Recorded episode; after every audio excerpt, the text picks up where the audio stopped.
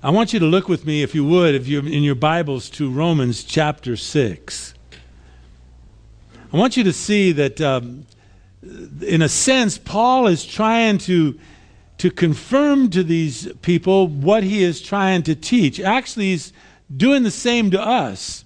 If you recall, in verse 1 of chapter 6, they asked the question, or basically, I guess he assumed that they were going to ask this question What shall we say then?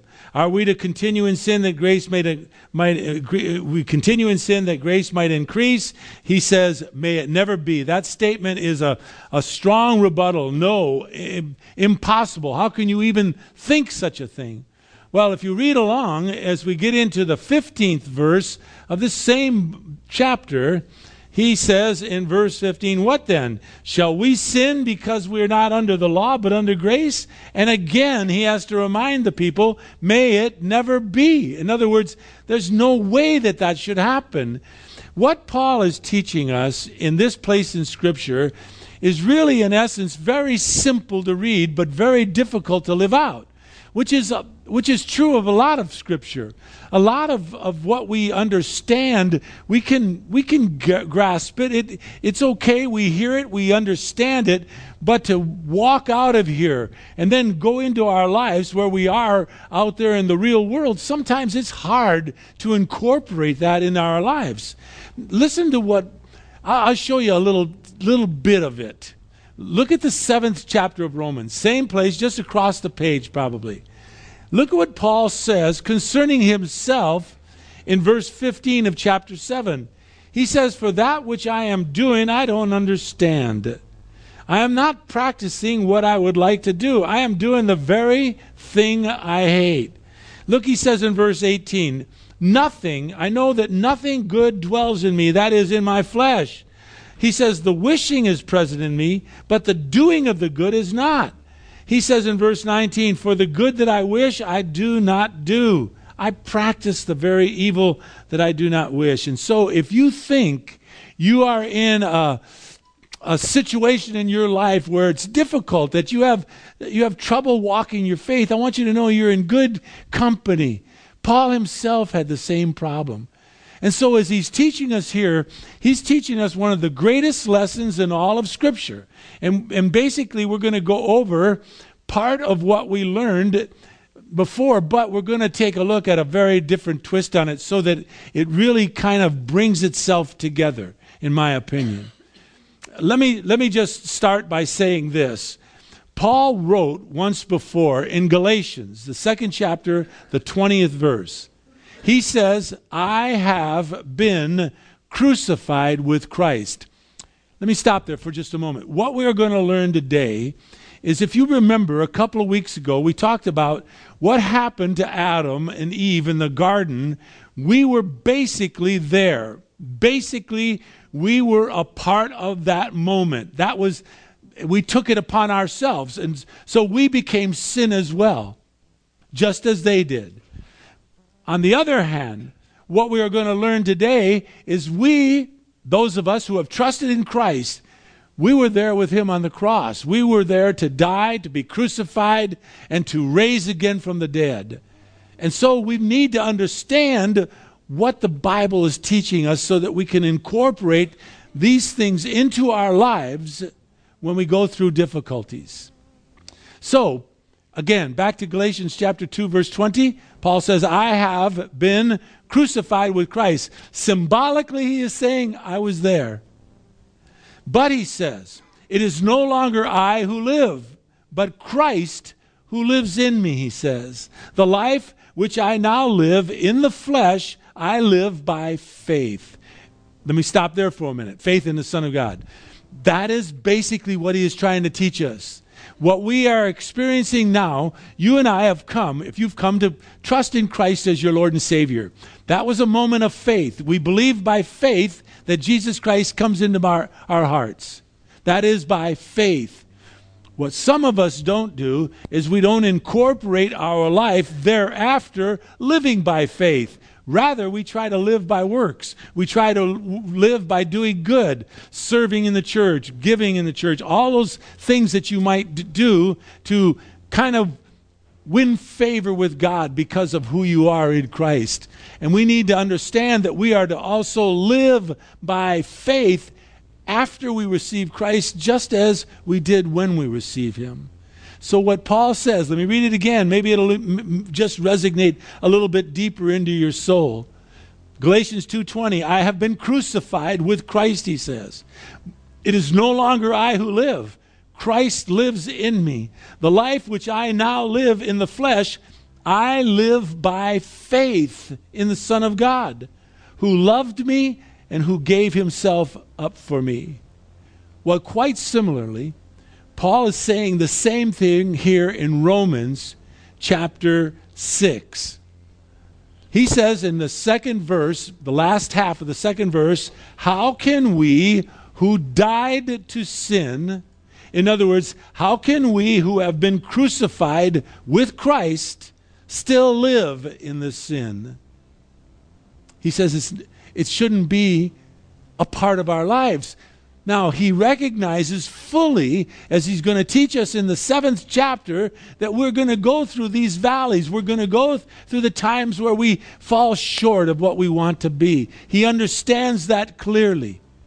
But what he wants you and me to know for certain is that we have been crucified. And that's what today's lesson is about. It is, this is a, a really an amazing place in the Word of God. I want to read it to you right now. Would you please read with me from verse 3 to verse 13 and try to take in the words. He says in verse 3 Do you not know that all of us who have been baptized into Jesus Christ have been baptized into his death?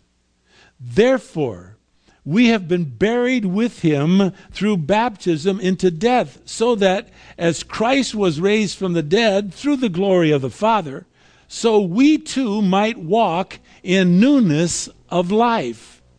He goes on to say in the fifth verse, For if we have become united with him in the likeness of his death, certainly we shall also be in the likeness of his resurrection, knowing this that our old self was crucified with him in order that our body of sin might be done away with, so that we would no longer be slaves to sin. For he who has died is freed from sin. Now, if we have died with Christ, we believe that we shall also live with him, knowing that Christ, having been raised from the dead, is never to die again. Death is no longer master over him. For the death that he died, he died to sin once for all. But the life that he lives, he lives to God. Verse 11 Even so, consider yourselves to be dead to sin, but alive to God in Christ Jesus. Therefore, don't go don't do not let sin reign in your mortal body so that you obey its lusts. And do not go on presenting the members of your body to sin as instruments of unrighteousness. But present yourselves to God as those alive from the dead, and your members as instruments of righteousness to God. I'm telling you, folks, this is a this is a place that if we can grasp, if we can understand it, it it's it's it's life changing. Now, I'm not foolish enough, and neither is Paul, to try to say to you, "Oh, Betty, you're here. I didn't even see you. Did it, I just mentioned you a little while ago? Are you still here? Oh, I'm sorry, I didn't I didn't see you there. I love you so much. That was a beautiful, beautiful ceremony yesterday, wasn't it? Yeah, it was a day of, uh, of, of, just pure rejoicing yet mourning. Uh, Betty Palmer is, is here, and her daughter, her daughter uh, Susie, just passed away, and we, we had the privilege of doing the service yesterday. And I would assume that you were home relaxing. No, not like you. Just not like you. It's everything of you I know. God, I love you so much. I love you so much. Hmm, that's interesting. Should look around a little bit more, shouldn't I? You know, um, there's certain things that I should and should not do. Uh, yesterday, uh, when when we were doing the the service, uh, Betty's granddaughter, Susie's daughter, Kara, I was struggling with her name, which I do. I struggle with names. It's just a part of who I get. I get everything. Do you ever get that way? Everything gets kind of mixed up, and it does. Does it does with me? Sometimes, if you ask me quick enough, my name, I might panic. It's, so I'm I'm on I'm on the side, and I'm and I want to make sure I have everyone's name down, and and uh, I, I'm saying Kara, Kara, Kara, Kara, Kara, Kara, and and Kara. Uh, um, Karen uh, Thompson is right alongside of me. She says, It's Kara. Kara like Sarah. Kara like Sarah. You're going to introduce Sarah, so it's Kara like Sarah. I said, I got it. So I got up, and what did I do? What's the first thing I said? I said, Kara, I know your daughter. Uh, and she, and someone in the audience yelled, It's Kara! I was kind of, I'm sorry. And so uh, I shouldn't do emceeing. It's not part of what I am. But uh, all, other than that, it was really quite a beautiful, beautiful uh, morning, afternoon. Thank you for letting me be a part. I wouldn't have been anywhere else. Thank you. Hmm. So, I was about to pray, wasn't I? What I was about to do, I guess, was uh, talk about that this whole idea, this place in Scripture, what we just read, is life changing. It's, it's easy to read. It's not going to be that easy to appropriate in your life. It'll take practice. That's why Paul said, practice these things. Make these things a part of your life so that you understand and get victory over those things that might be defeating you. And as I said a couple of weeks ago, the only way that, that, that Scripture really speaks clearly of how to deal with sin and temptation is what Joseph did with Potiphar's wife. What did he do? He ran. He didn't try to reason with her. He didn't try to make I oh I, am not tempted. Are you kidding? She I bet you she was not. She didn't look like me. I'll bet you that much. I bet she was an awfully pretty woman. And here she is trying to, to tempt him and, and the only thing that he knew to do so as not to fall to that temptation was to run. And for you and for me, there are certain things, if you, you need to, I, I, I, do this often. There's certain things in our lives that we need to chart out. What can we do and what can we not do? Uh, there's certain things that just, you just need to be careful. How you can handle it, what you do when you're around it. Um, it's why in my life I have, I have warnings. I have flat warnings. I, I have by the way, Doc, I can't accept that's too expensive. Number one, we're gonna I'll talk to you about later. But I have watches. I have now two watches in my life that beep. one of them that's four dollars, another one that's not four dollars, um, or five dollars. Um, but it beeps not to tell me what time it is. I've told you this, right?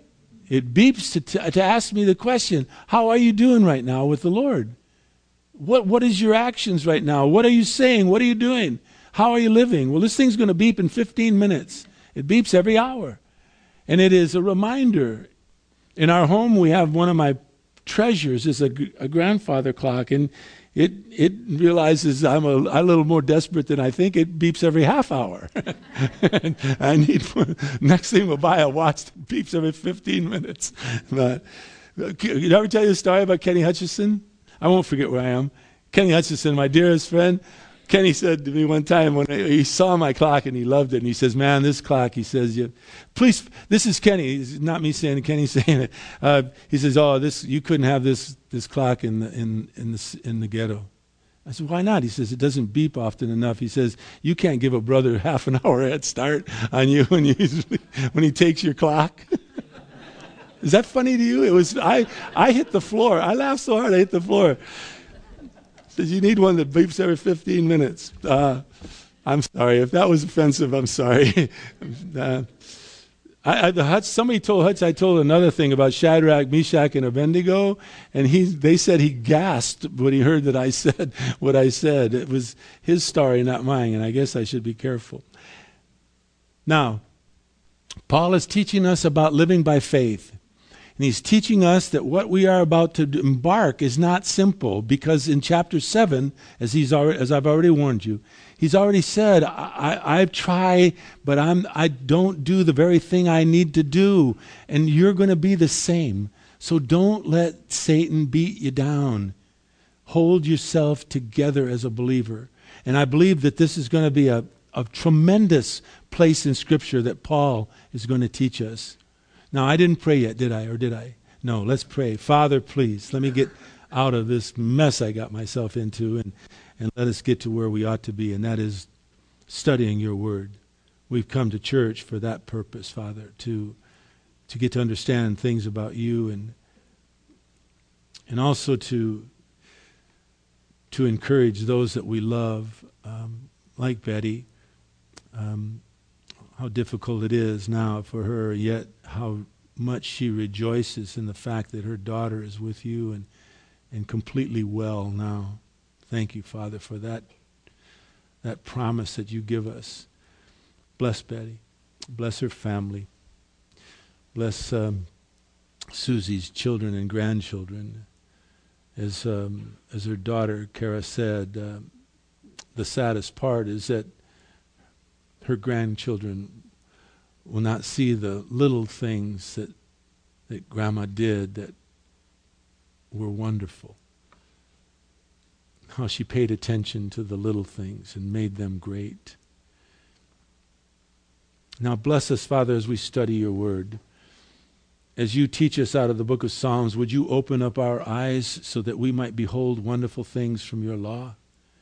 And would you move me aside, Father, so that I do not uh, interfere with what you want to say to every single one of us here? Bless this time. Bless this service, we pray. In Jesus' most precious name, amen. Now, in these 13, in these verses from verse 3 to verse 13, I'm going to jump around a little bit. But in a moment, I'm going to go through a very, very systematic process through them. But first and foremost, let me say Paul is saying in verse 10 that Jesus Christ does not have to die anymore. Reason being is he died, it says, to sin once and for all.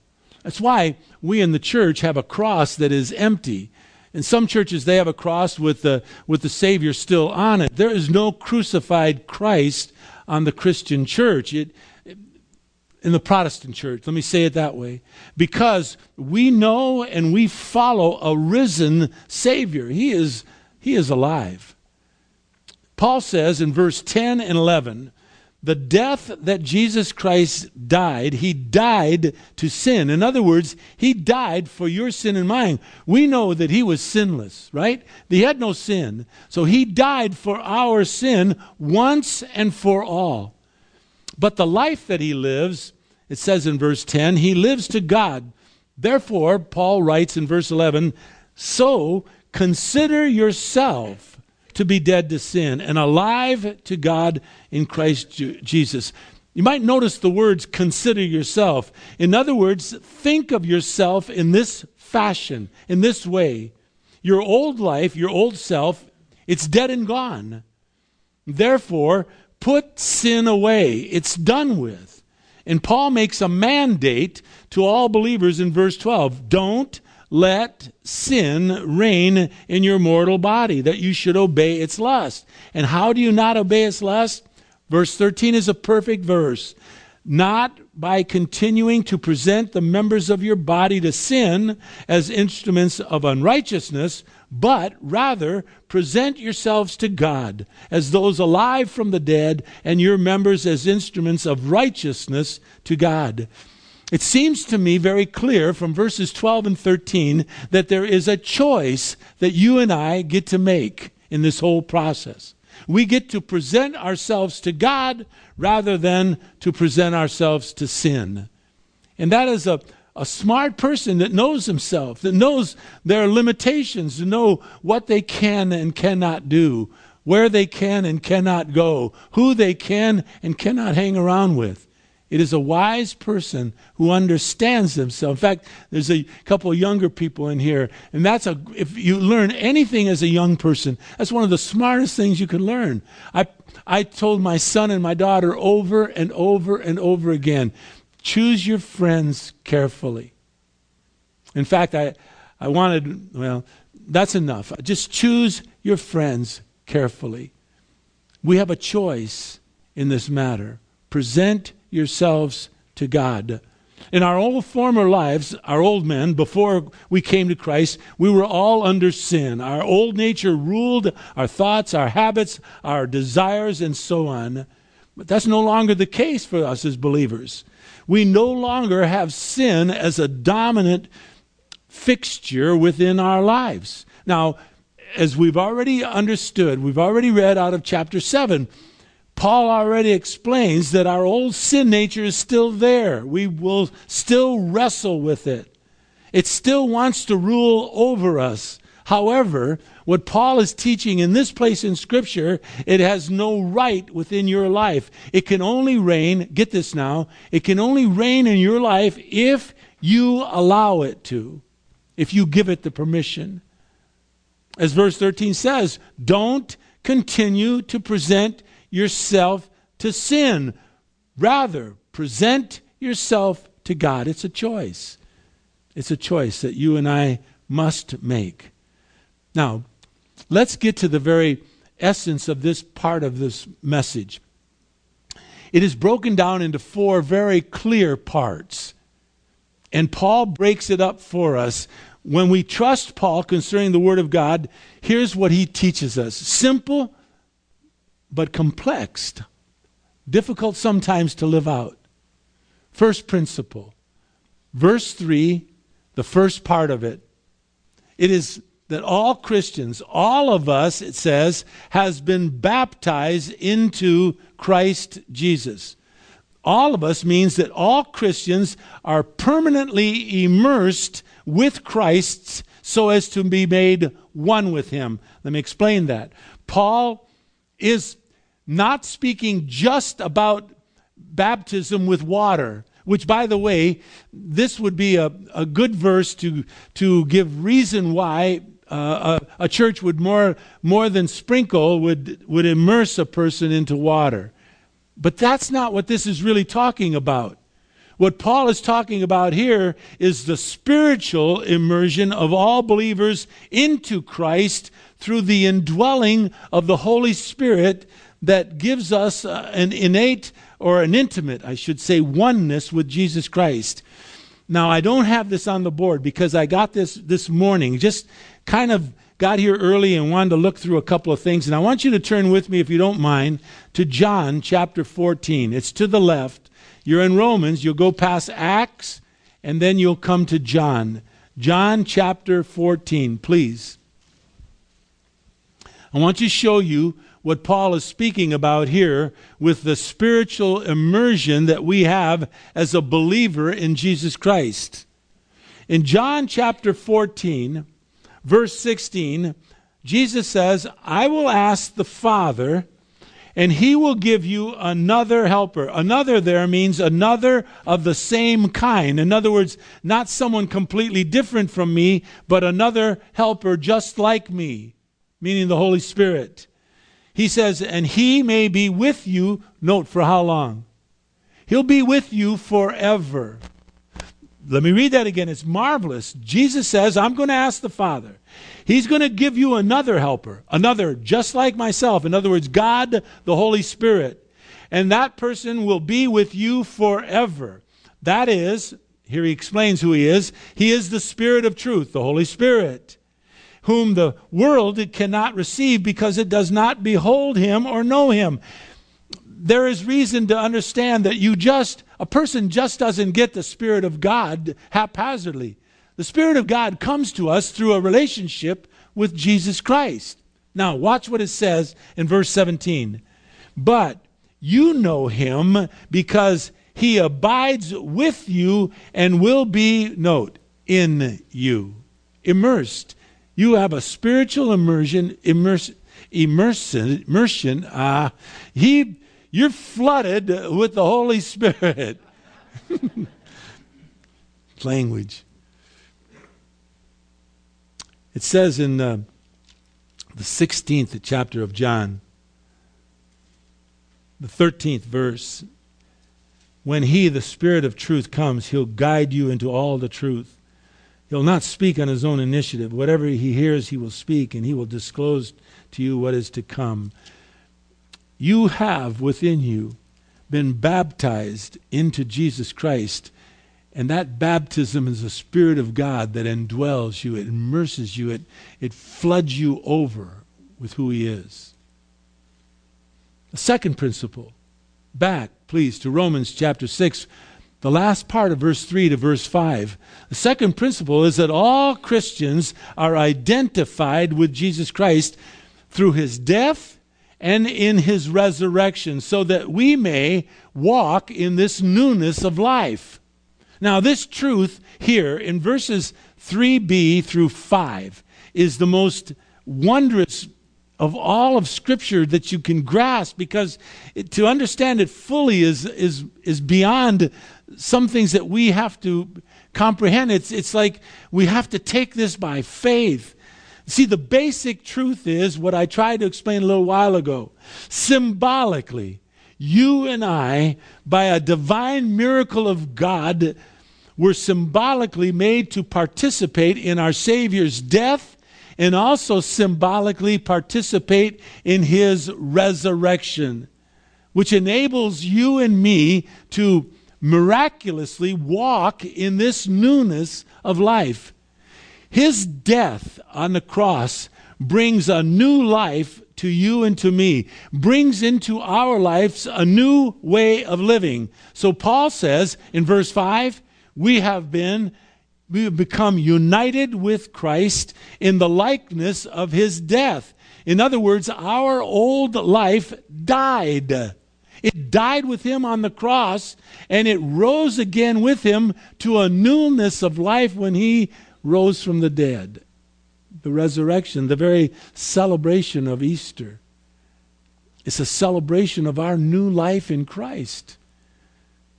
Brings us to the third principle in Romans chapter 6, verses 6 and 7. The third principle, Paul says, is that our old sinful self has been crucified, killed, dead. We are now, it says, freed from sin. The phrase in verse 6, knowing this, Paul is saying, you should be aware of this. This isn't something that should cut you off guard. You have been taught this that in Christ you are not the same person you were before salvation. You have a new life. You have a new heart. You have a new spiritual strength, new hope, and countless other new things that had no part of your former life. As it says, again, this is another verse I got this morning just thinking through all of this. It says in 2 Corinthians chapter 5 verse 17. It's not on the board unless they added it in between the services. It says this if anyone is in Christ, this is a great verse. 2 Corinthians 5:17. If anyone is in Christ, they are a what? A new creature, a new creation. Old things have passed away, behold, new things have come. And I bet you there's a number of us that could give testimony right now of how our lives changed the moment we came to Christ, how things became new, almost unexplainably new. I, I, I, can, I could tell you a number of things. Some of it I, I prefer not to say because uh, those things are dead and gone. But I have told you this before, and I can tell you this again. When I first came to Christ, important in my life were friends. I, I had what I considered some really wonderful friends. I was in Hawaii at the time. It's where I came to know the Lord. And every single one of my friends told me they didn't want me around anymore because I became a quote unquote Christian. I thought they were kidding at first, but when, uh, when they ordered me out of the place, the restaurant, I couldn't believe it. I started walking away, and well, wouldn't you know, I start to cry. Uh, that's probably normal now. Wasn't then. That was kind of a shock. I started to weep, and what I was weeping about was I said to the Lord, I didn't sign up for this. I didn't think this was going to happen. I'm not happy about losing all my friends. Um, I was wondering about what did I, uh, what did I say yes to? And out of somewhere, somewhere, it wasn't audible, I'm sure of that, but something inside of me said these words almost to myself And I said, John, I said to the Lord, Lord, if it is just you and me the rest of my life, that'll be enough. Look, I had no idea what I was saying. I remember it. It's real. It happened. I didn't know Scripture because I had never really studied the Bible. I didn't know a lot about the things of God. I just knew that if I were to die, I was going to go to hell. And I had a call in my heart to come to Christ so strong I couldn't put it off. And when I came to Christ, that was about all I knew, is my, my sins were forgiven. I didn't know that my friends were going to go away. I didn't know those types of things would happen. And when I said those words, I, I, couldn't believe it, except that I meant it from the very depth of my soul, and it, they have been a staple in my life to this day. If it's just you and me, the rest of my life, Lord, that'll be enough. We need to count the costs. We need to understand what our Lord did for us when we came to trust and believe in Him. When Jesus Christ came to redeem you, when he came here for you, your old self was crucified with him. That is, put to death. You are no longer a slave to sin. You have been freed. Brings us to the fourth principle. The fourth is in verses 8, 9, 10, and 11. And that is that Jesus Christ's death to sin brought not only death to sin, but it brought what everything was when we talked about Susie at the funeral Saturday. He brought, our Lord did, brought a death to death. You are no longer to die, not spiritually. We're all going to die physically. But spiritually, for those of us who have trusted in Jesus Christ as our Lord and Savior, we'll never have to experience that spiritual death ever. We will have eternity with our Lord from, from the moment you accepted Christ till forever. You are as just as much a part of heaven right now as you're ever going to be. It's just that we haven't passed through that door yet. I don't know if you remember everything I said, but I, I did say yesterday, and I meant it from the very depth of my soul if I could trade places with Susie, I would.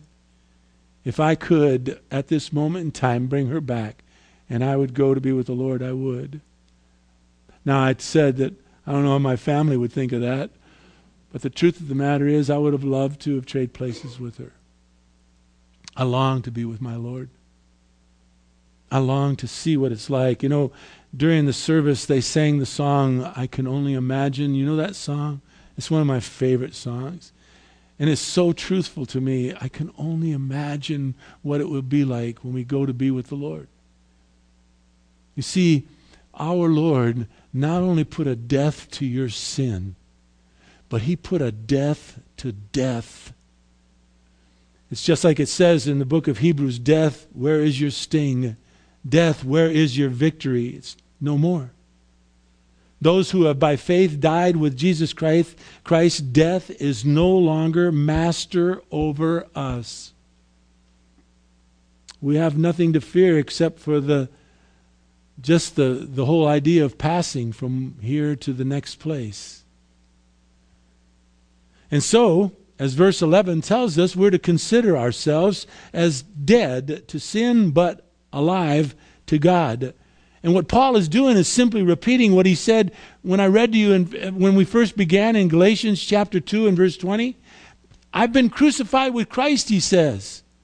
But but no longer is it myself who lives, he says. It's Christ who lives in me, he says, which brings us to the climax. In verse 10, death that our Lord died, he died to sin once and for all, but the life that he lives, he lives to God. You see, the, the penalty, as we taught a couple of weeks ago, the penalty of sin is death. Just like it says in this chapter, in chapter 6, verse 23. It says the wages of sin is what? Death. That's right. But the free gift of God is eternal life in Jesus Christ our Lord. And so, in breaking the mastery of sin over mankind, Jesus also broke the mastery of death over us. We don't need to fear it any longer. And that's why Saturday was so special. So special in the life of, of Betty and, and Kara and, and Brad and the children, the grandchildren. Because they know that, that mommy, grandma, is in the, in the arms of our Lord, never to die again. So, when Paul said in verse 10 that when Christ died to sin, he died once for all, he meant that Jesus did what he did, never needed to be repeated again. Hebrews chapter 9, verse 28, that'll be up on the board, reassures us. Listen to this great, great verse. It says, So Christ also, having been offered once to bear the sins of many, will appear a second time for salvation. Listen to these words without reference to sin. I love that verse. He is going to appear the second time without references to our sin, to those of us who eagerly await him. And i I'm in that eagerly awaiting him list. Listen, Jesus Christ died, we said a couple of weeks ago, for two reasons. Number one, he died so that the penalty of sin could be paid for. Greatest verse, you know, the most popular verse is John 3:16, for for God so loved the world that he gave his only begotten son that whosoever believes in him would not perish but have everlasting life. He died for the penalty of sin, but he also died for the power of sin over us. Listen to Paul's words in 2 Corinthians chapter 5 verse 21. He said, "God made Jesus, who knew no sin, to be sin on our behalf, so that we might become the righteousness of God in Jesus." You see, we take upon us his righteousness. And so what Paul is trying to teach here in this wonderful place in Scripture is the difference between these two words that we've been wrestling with up to this point. The first word was justification. Justify is it declares us righteous. You are justified before God the moment, the very moment you trust in Christ as your Lord and Savior after that moment, you are then supposed to live a life that is sanctified. And sanctification is a position, it, it's, it's something that you must work on as you walk along this walk as a believer. You're justified, declared righteous before God, but you are also sanctified. That means you have to separate yourself from sin. As verse 11 says, we are dead to sin, but we are alive to God in Christ Jesus. And so God wants us to live in the power of the Holy Spirit. We are to count on that. We are to consider that as true. Live by faith. The best way I know of how to do that is not going through any seminary class. I'll tell you how the best way I know to do it it's as simple as what Joseph did with Potiphar's wife. If you're in an area of your life where, where sin is just beating you up, get away from it. Get as far away from it as you possibly can. Move towards this place where you walk with God. Build into your life warning signs that, that kind of give you warning. How are you doing? What, what's happening in your life that, that, that is good and positive? positive and what are some of the things that might be happening in your life that needs to be fled from, moved away from. This is a just an uncanny place in the word of God. I hope it makes some sense. I think it'll change our lives. I do. Let me close in prayer, and then we've got a wonderful announcement to make to you. Something that uh, I've uh, I'm beyond excited about. Um, but we want, of course, everybody to pray about it. And so uh, Dan's going to come up soon as I pray and make an announcement, and then we'll have a word of prayer. Father, want to thank you for, for what Paul taught us today. That's a great place in Scripture that we have been crucified with your most wonderful Son. And we have been risen with him, Father.